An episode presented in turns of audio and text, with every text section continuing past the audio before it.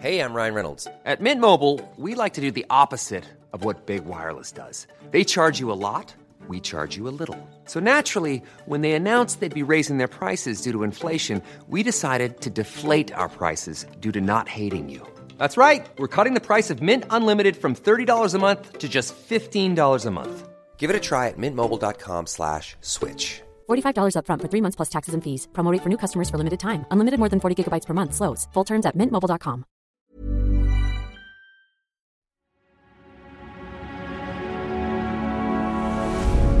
Tortoise. Hello, it's James. It's Monday the 11th of December. From Tortoise, welcome to the news meeting. Rishi Sunak will face the COVID inquiry today while his MPs decide whether to block or back his Rwanda plan.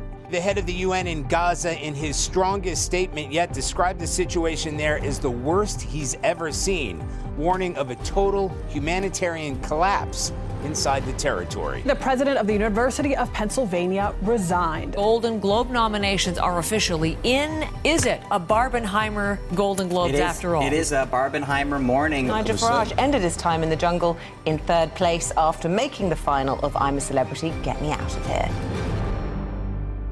To help make sense of what's going on, I'm joined by Tortoise's deputy editor, Giles Whittell. Hello. Hello. Out of interest, Giles, if you were Rishi Sunak and you were excited to welcome Nigel Farage back from the outback, would you offer him a chance to run as a Conservative in next year's general election? On balance, no. The argument for yes would be keep him in the tent, or bring him into the tent rather than have him pissing on the tent. Mm-hmm. But I wouldn't want to be the Prime Minister who, after so many failed attempts by Farage to get a seat in Parliament, was the one who enabled it to happen. I'm also joined by Chloe Hadjimatheo, who has gone to Denmark to report on Syria. Yep. So what's that story? So it's basically a story about how Assad, now he's won the war in Syria pretty much, how he's consolidating his power and how he is reaching out to friends and influential places to help him consolidate that power. It's, you know, the odd thing is when Giles and I worked at the Times, we wrote a leader together, headlined, After Assad.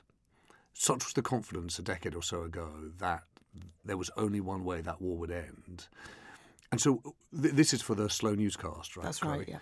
Yeah. So Assad the Rubble King, I think it's called, actually tells you a story that's less about rubble and more about being the king, isn't it? I mean, the strength of his position is something we're all underestimating. That's true. He's got some leverage against the countries in the region, so namely refugees, but also Syria has quietly, behind the scenes we haven't noticed, become a massive narco state, and it's causing a massive headache for countries in the region. So he's using the issue of refugees and the drugs trade to push his position and basically get a seat back at the table with Arab nations. But internally in Syria, he's also changing the landscape. He's knocking down huge bits of Damascus and planning to rebuild a kind of Dubai-style city on the ashes of this war-torn city. It's also an incredible story, among other things, about our attention and our attention span, isn't it? Yeah, I mean, this is... When I talk to people about Syria, they're like, what? This is 3 conflicts ago now. What are you talking about? Everyone's moved on. But of course, the bombs are still dropping on Idlib. It's not completely over. Assad only has control of 70% of the country. There's still 30% that's at war. It's an incredible story, isn't it, really? And an incredibly difficult one to wrangle with, how you keep sight of Israel, Gaza and Ukraine and Syria and. Perhaps we'll get into some of that in today's news meeting. And I'm delighted that Chris Morris, who I'm proud to say I worked with at the BBC and is now the chief executive of Full Fact, the great, great fact-checking organisation. I should say I'm a trustee, so I'm not only saying that because of that, but I do think it's one of the forces of good in a complicated and muddled world. Chris, thanks so much for joining us. I know you're down the line. It's good to have you with us. Yeah, morning, James. And Chris, what do you think, just before we get into choices of stories, what do you think? You've taken over Full Fact at exactly the moment where I think the whole idea of fact and narrative has become more contested than ever. I'm thinking particularly in the context of the Middle East, but you can feel it coming in US politics and UK politics too. So have you come into Full Fact with a sense of what the job is? When Full Fact started in about 2010, I think the question it was trying to answer then was, you know, why is this person lying to me? I know Jeremy Paxman had a slightly fruitier version of that sentence. But the question we're trying to address now is, can I believe anything I read or see or hear anywhere? Yes. And so I think it's just the breadth of the challenge which has changed, and that's been increased by generative AI. And so I think a lot of the work we're going to do is to think about where in the process we best fit. Because at the moment, what fact-checking kind of does is wait for bad information to emerge and then fact-check it. Should we actually be saying, can we be some of the people that input information into large language models and therefore make sure that good information emerges in the first place from the generative AI, which, let's face it, is going to be creating probably 90% of all new media within a couple of years.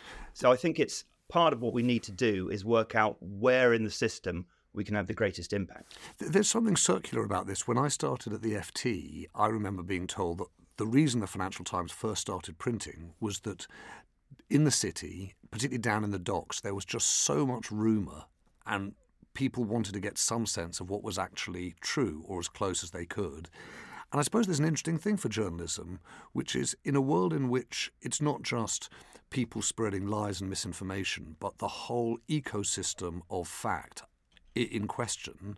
Actually, there's a big role for journalism once again, which is to say this is validated, this has been checked and proven to be, as far as we know, true. Yeah, and you know, critics of fact-checking almost like want to put it in opposition to journalism, but of course it's not in opposition to journalism at all. It's just another journalistic tool. And those critics would say, oh, the fact-checkers are trying to tell us what to think and to close down debate. And my perspective, you would not be surprised to hear this, is quite the opposite. We are robustly in favour of free speech, but the point is to have the political debates on the urgent issues of the day that we need to have, there has to be some shared understanding of a basic body of evidence which stands up to statistical scrutiny. Otherwise, the debates are meaningless. And we do get to a point where no one believes anything. And if we do get to that point, then you've got to start to ask what's left of liberal democracy. So I think, you know, one of the reasons I joined Full Fact is, as you say, this is a critical moment for these issues. And I think it's really, really important. Well, let's get stuck into the week of December the 11th, what we think are the stories of the week as we go into it. Chris, why don't you go first? Long story short, what's yours? Well, I'm going for the final days of COP28. It may look like a baffling negotiation, but it is, in the end, about the future of our planet and about the transformation of our economy. So, you know, when you take the long view, it's not just the most important story of the week. It's probably the most important story of the first half of the 21st century. It's difficult to get into through a difficult negotiation at a summit that no one quite understands. But the bigger picture which surrounds it is absolutely critical. And this is one of the moments, I think, that you do have to pay attention to it. Chloe, what's yours? It's about President Zelensky's efforts to re-energise those suffering from Ukraine fatigue. And Charles, what's yours? Elite American anti-Semitism, or accusations thereof. Well, why don't we start there? We're talking about Harvard and UPenn. All right. So why don't we start there? Will you just give us a quick new reader's start here? What exactly has happened? Who's accused of what? And what's happened as a result?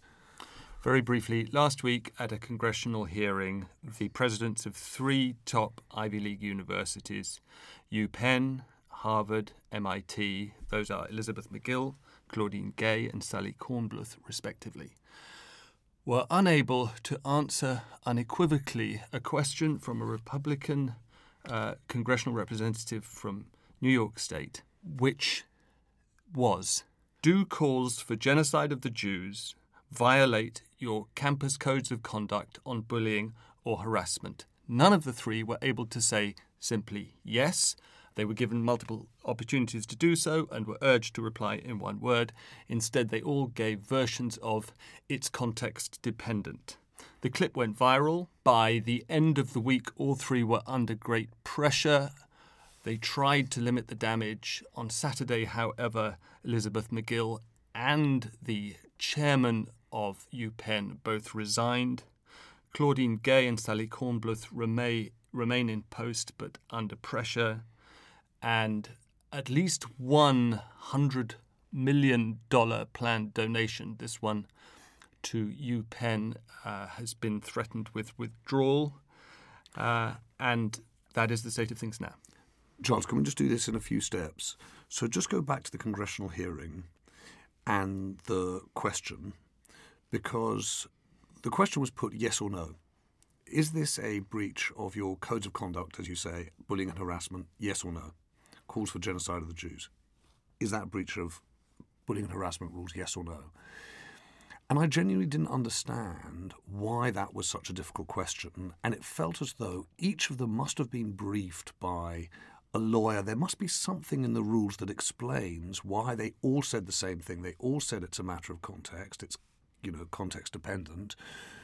And they seem to suggest that if you were threatening an individual, that was a conduct issue. But if you were making a blanket statement, then, however odious, it was protected by free speech rules. Is that what they were saying? That was part of it, I think. And the other part, when they came back to this refrain, context dependent, what they were thinking in the back of their minds was partly that in some but not all of the cases of alleged calls for genocide of the Jews, those weren't the words being used. It was words or slogans like "from the river to the sea," which obviously can be interpreted as having genocidal intent. But separate issue, but I think related, we're dealing with a generation of campus protesters, many of whom don't understand quite what they're saying. And then how much of this is really understanding the context of an argument about US universities and campuses, i.e. the politicization of those campuses? I mean, obviously, university campuses have always had a political bent that's often, you know, out of step with the establishment. That's one of the things they're there to do. But is it the case that this is about something more, the way in which the right sees the left and the left's hold on university campuses? What's going on there? I'm not sure that it's new, because Alan Bloom wrote The Closing of the American Mind some time ago. Which said what? That... let me translate this for 2023, that woke sensibilities were congealing free thought on American campuses.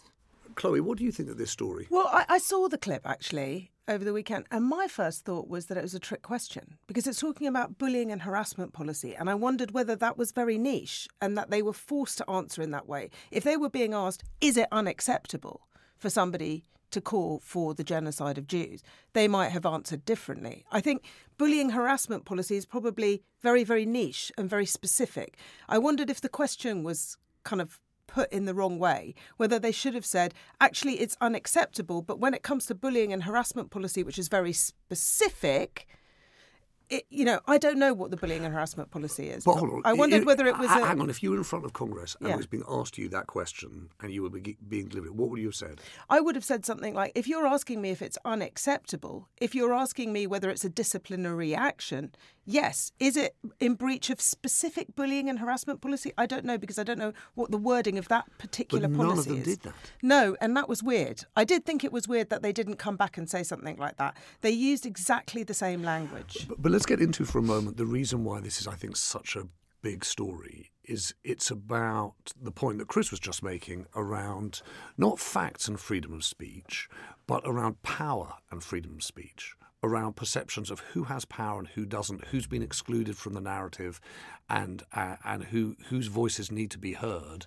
And there's clearly something going on American campuses where the narrative around power is affecting the perceptions of those rights. Those things seem to be in conflict with each other.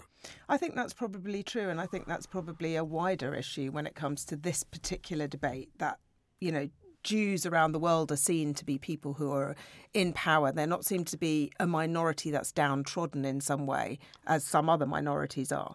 And that has been an issue everywhere, I think, when it comes to these protests and Jews feeling that anti-Semitism is ramping up massively. Chris, what do you think of it? I think Chloe's right. I think, in fact, it was probably a bit of a gotcha question. Whenever you are asked to answer a question in one word, yes or no, my advice would be beware. But, you know, these are the leaders of major American universities. And never mind the context of bullying, it seems to me that appearing to fail to condemn unequivocally calls for genocide is a monumental misjudgment. So it's not surprising that, to me, that they're under pressure. But I guess my point to you, Chris, is about a bigger issue, which is it's one thing for them to have failed to answer a question, which I think is a simple moral question, and they failed. It's another thing to say, even if you're in a position of authority and you have political responsibilities, not to be able to articulate the values of your institution, that's another failure.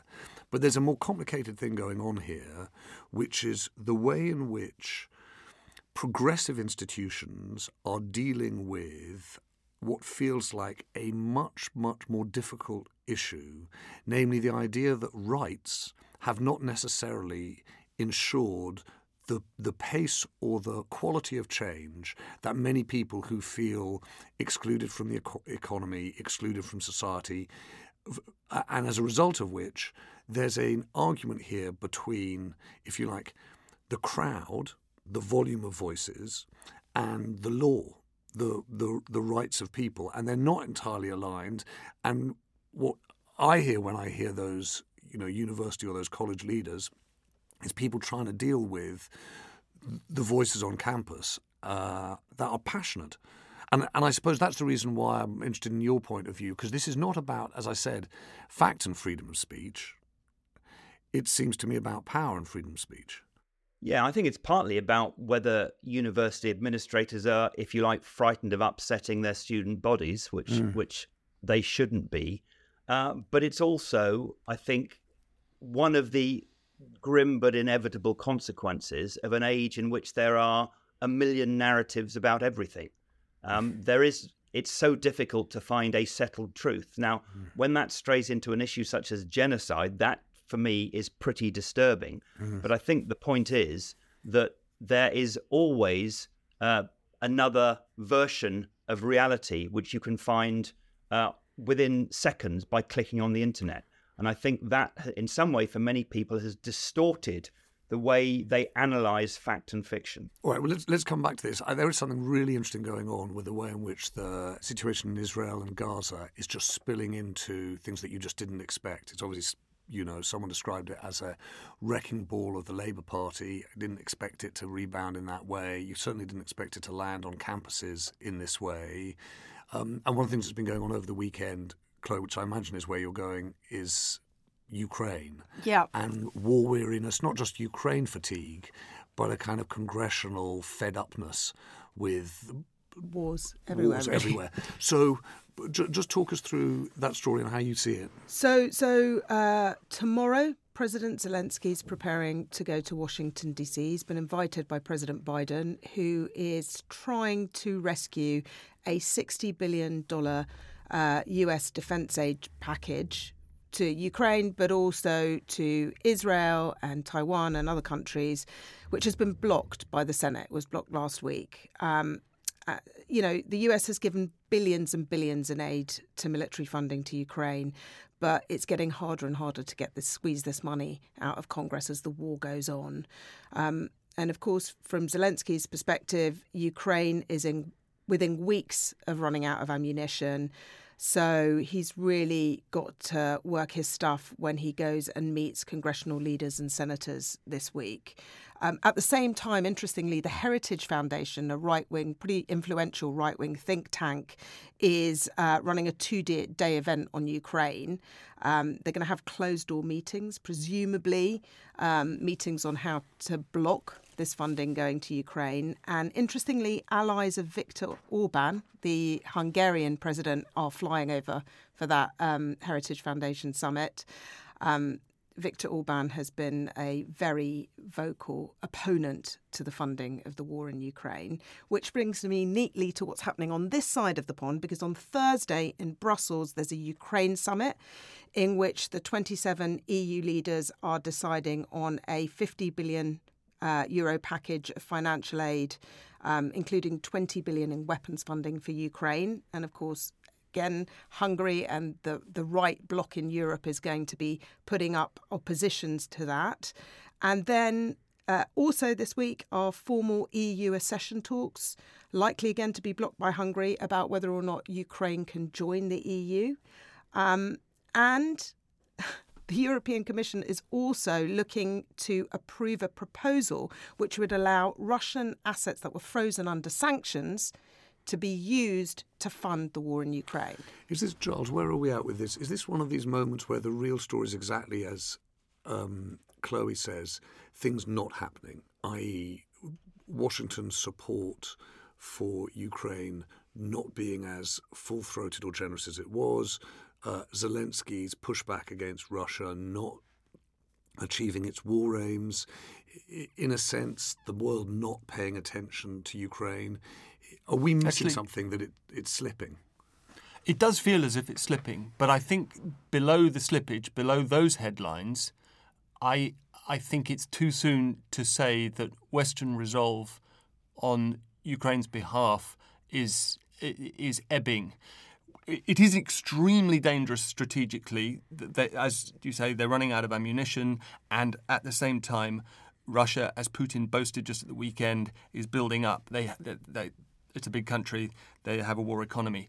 But a couple of things: that $61 billion package still has very considerable bipartisan support. It's actually more generous towards Ukraine than than the administration asked for. Some of the Republican supporters of aid to Ukraine added stuff in there. The sticking point is the price that Republicans are insisting upon for their support, which is a security deal on the US-Mexican border. The Ukrainians, who we've been talking to for today's Sensemaker, believe it's straightforward. Just get a border deal done and we've got our aid. That's a very big if, though. I think the two sides in Washington are a long way apart on agreeing terms for more security for the border, because the Democrats, with reason, insist it's complicated. If that's got to be combined with reform of immigration policy. Equally, the scale of the European package, though it's stalled, is very big. What you see there behind that 50 billion number is Germany realizing we got to step up.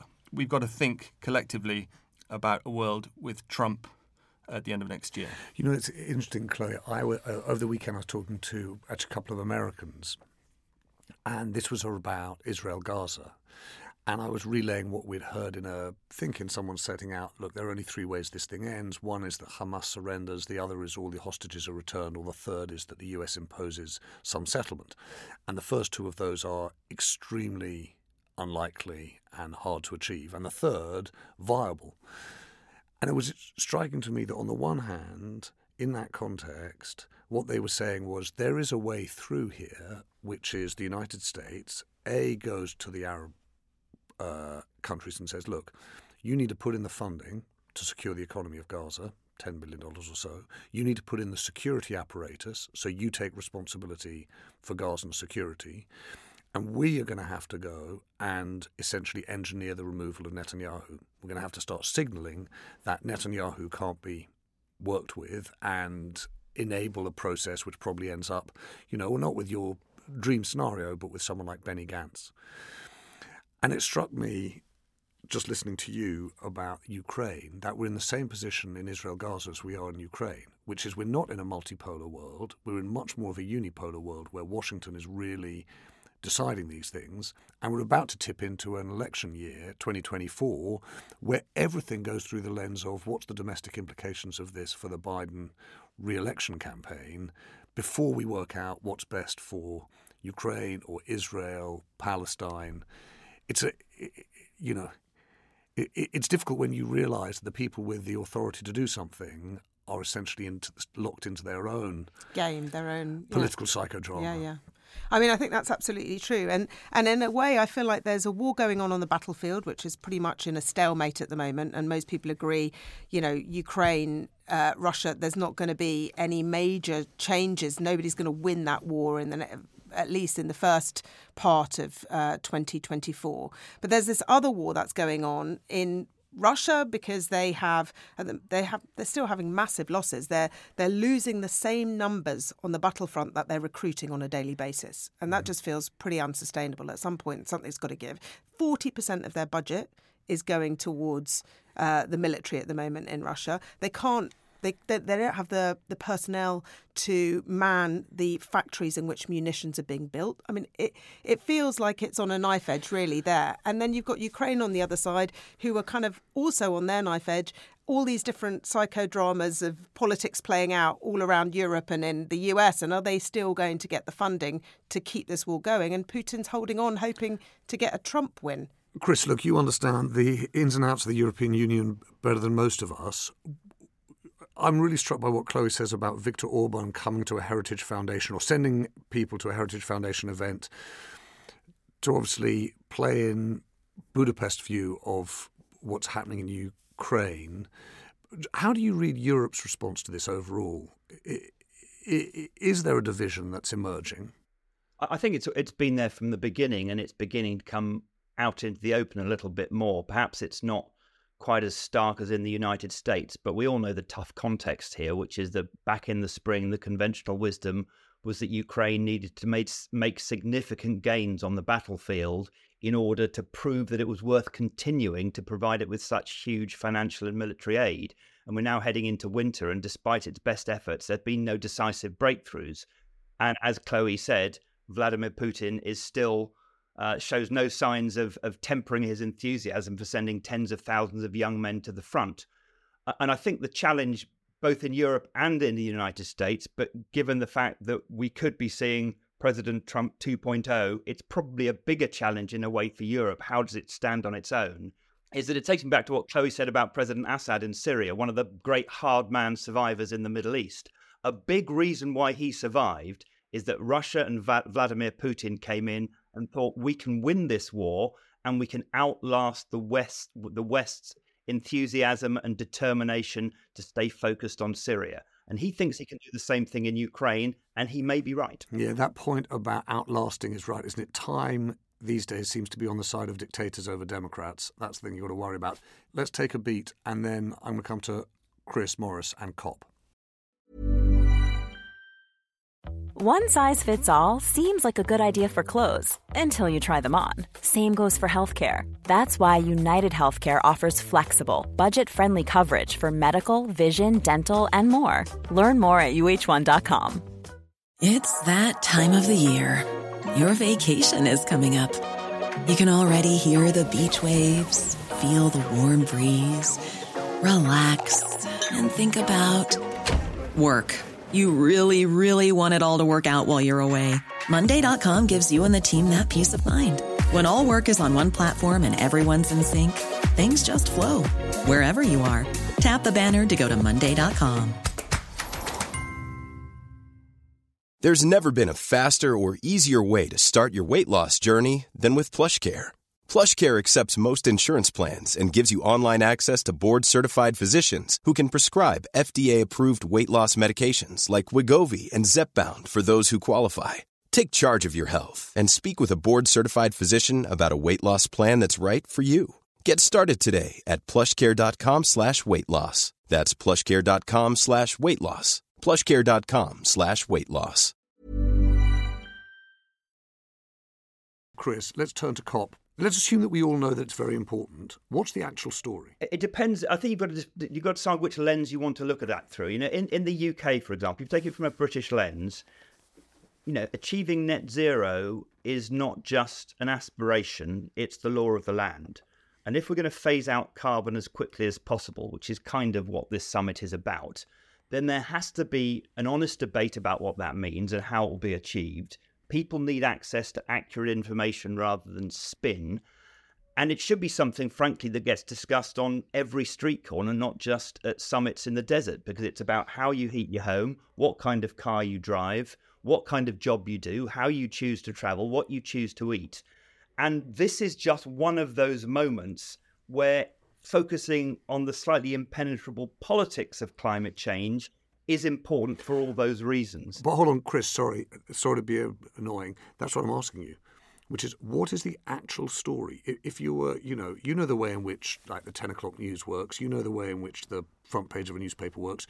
You need a story. What's the actual lead? So the story this week is, can, against all odds, countries around the world agree that they will phase out and not phase down fossil fuels? Okay. We know that Saudi Arabia and other oil-producing countries have been fighting a rearguard action against that.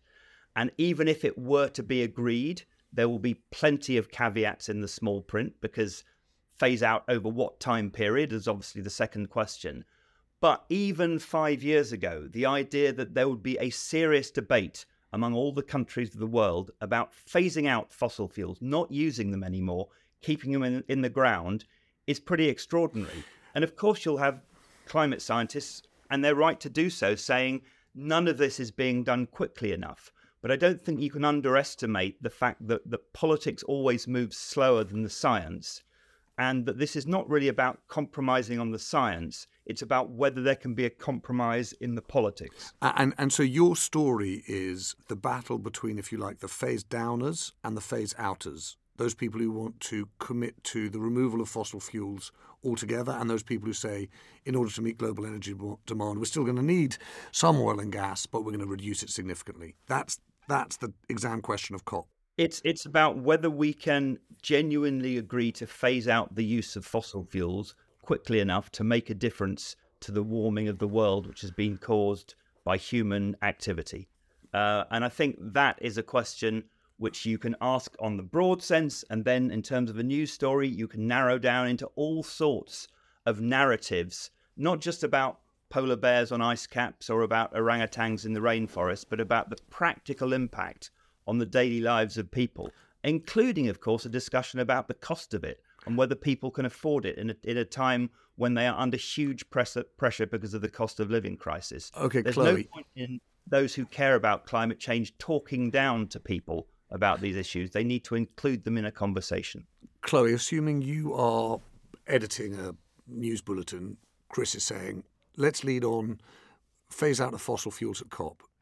Well, is that top of the bulletin? Well, I would like it to be, because it is, he's absolutely right, it's the most important story going. And it's, for some reason, we as news people are not giving it the prominence that it deserves, because in a sense it's about whether or not the planet lives or dies. I mean, what's more important than that? How we're not getting it at the top of the news agenda is because it feels kind of remote. It doesn't feel like it relates to what's happening today. It doesn't feel immediate enough. I think with this particular summit, what's interesting for me is that UAE was hosting it. Azerbaijan's hosting the next one. These are nation states that have a massive vested interest in the fossil fuel industry. And I wonder whether the story should be, why is the West, who can see the danger far more clearly and professes to care about it much more, why they're not leading and saying, you know what, we're not going to wait for you. We're going to implement the changes. We're going to lead the way on this. But the thing that's slowing the whole thing down is that everybody needs to be on board. Why doesn't the West just say, well, we have the resources to lead on this. We're going to start changing our economies. We're going to make huge changes, and the rest of the world can see how we do it and follow suit. I think there's an argument, one, that the Inflation Reduction Act has done that in the United States, investments in green tech. And the other point some people would make is, look, there's 7 billion people out there who need energy, and you need to make sure those people are part of the change. It's crazy not to. And some people also say you need to make sure that you have people who've got the vested interest around the table, otherwise there's no change that's ever going to happen. But maybe I'm seeing it from the other side. Giles, what do you make of Chris's story? Would you lead on COP at the beginning of the week, before we've had a resolution or before we've had clarity about what the negotiations have achieved? No. I do think there are two big stories in the world, and we covered them both today. They're the war in Ukraine and the climate. We don't know yet, though, whether there's going to be any kind of agreement. I think the story from COP28 may be the end of the COP process as the centre of the global debate on how to tackle climate change, because, as you say, it requires pretty close to universal consensus to proceed on anything. You're not going to get that. You're just not going to get it. And meantime, and I am channeling the controversial but always lively Ambrose Evans-Pritchard here, you've got such breakneck developments in Chinese adoption of solar, world adoption of EVs, and controversial technologies like direct air capture, that could overtake what's being discussed, this very ponderous process? I do think, Chris, for what it's worth, I think that point, Giles's point, which is it's not clear that multilateral cooperation is going to get us there as fast as national competition. And it may be that COP is not the place where the most important things are going to happen either this year or in the next few years when it comes to climate. The answer is that you do both. You mentioned the IRA and the United States. Biden is putting billions and billions of dollars into transforming the economy and therefore encouraging businesses to invest in huge ways in green technology. And in terms of, I think Chloe's right, the UAE followed by Azerbaijan sounds a bit like a sick joke in terms of climate summits. But just as it's often hardliners who make peace after a long conflict, maybe if you want to get rid of fossil fuels, you need to bring on board the people who produce them, because if they're not part of the process, they do have the power to ensure it fails. Because even if the West goes green, it's not just about the fact that we produce more wind farms, we produce more solar panels. At the same time, we need to stop producing fossil fuels because they are doing damage to the environment around us. And I think you need to bring the two together. And I think the COP process, dull as it is, and believe me, having covered the European Union for 10 years, I've sat through quite a few dull summits. But sometimes when you get the politicians together in one room, what they decide does feed into policy for years to come. I would say this, Chris, that the Europeans are better at summit theatre than the UN is at COP. It's totally bewildering what's going on there. Anyway, let's try and have a go at how we would run this particular news agenda on a day when, as we say, we're covering some of the biggest cultural stories, geopolitical stories, fate of humanity and the planet stories. Chris, assuming that you can't choose your own, which of the two, Ukraine or campus politics, would you lead with?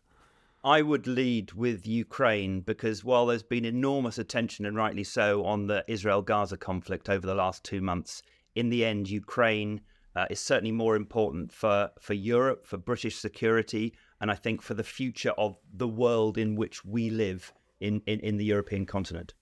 Chloe? I would go with COP. I still think that we need to find ways of putting that story higher on our agenda as news people, and, this is a good opportunity.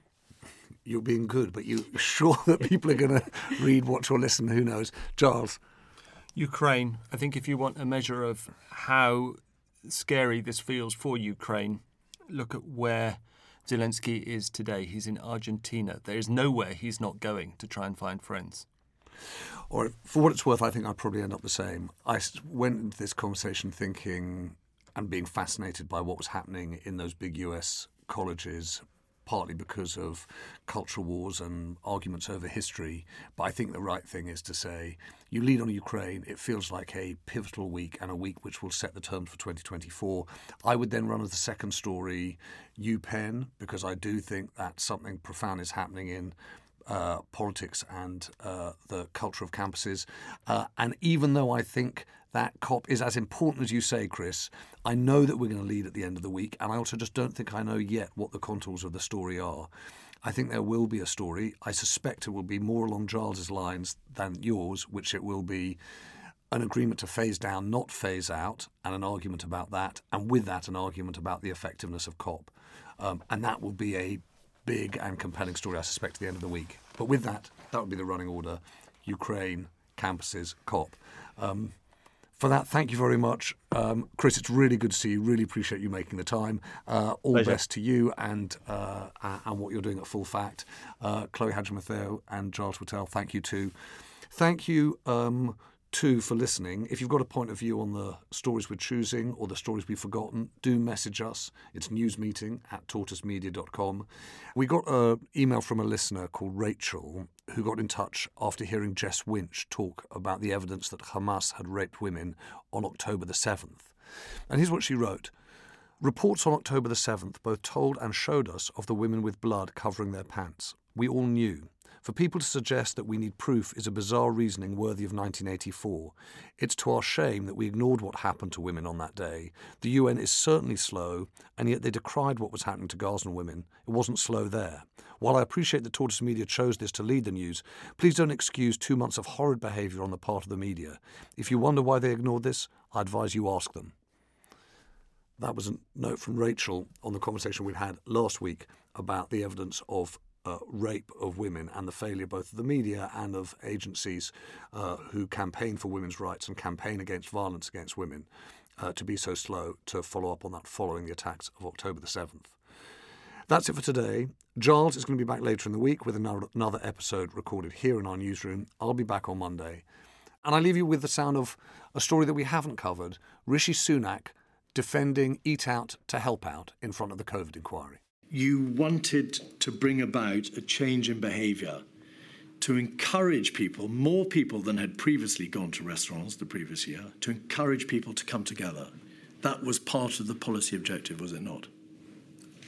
I think as you're describing it, they're one and the same. My primary concern was protecting millions of jobs of particularly vulnerable people who worked in this industry. All the data, all the evidence, all the polling, all the input from those companies suggested that unless we did something, many of those jobs would have been at risk with devastating consequences for those people and their families. And that's why independent think tanks had recommended doing something like this. Indeed, other countries had done something like this because everyone was grappling with the same issue of how to ensure that those jobs are safeguarded because people return. And that was the primary driver for what we were doing. Tortoise.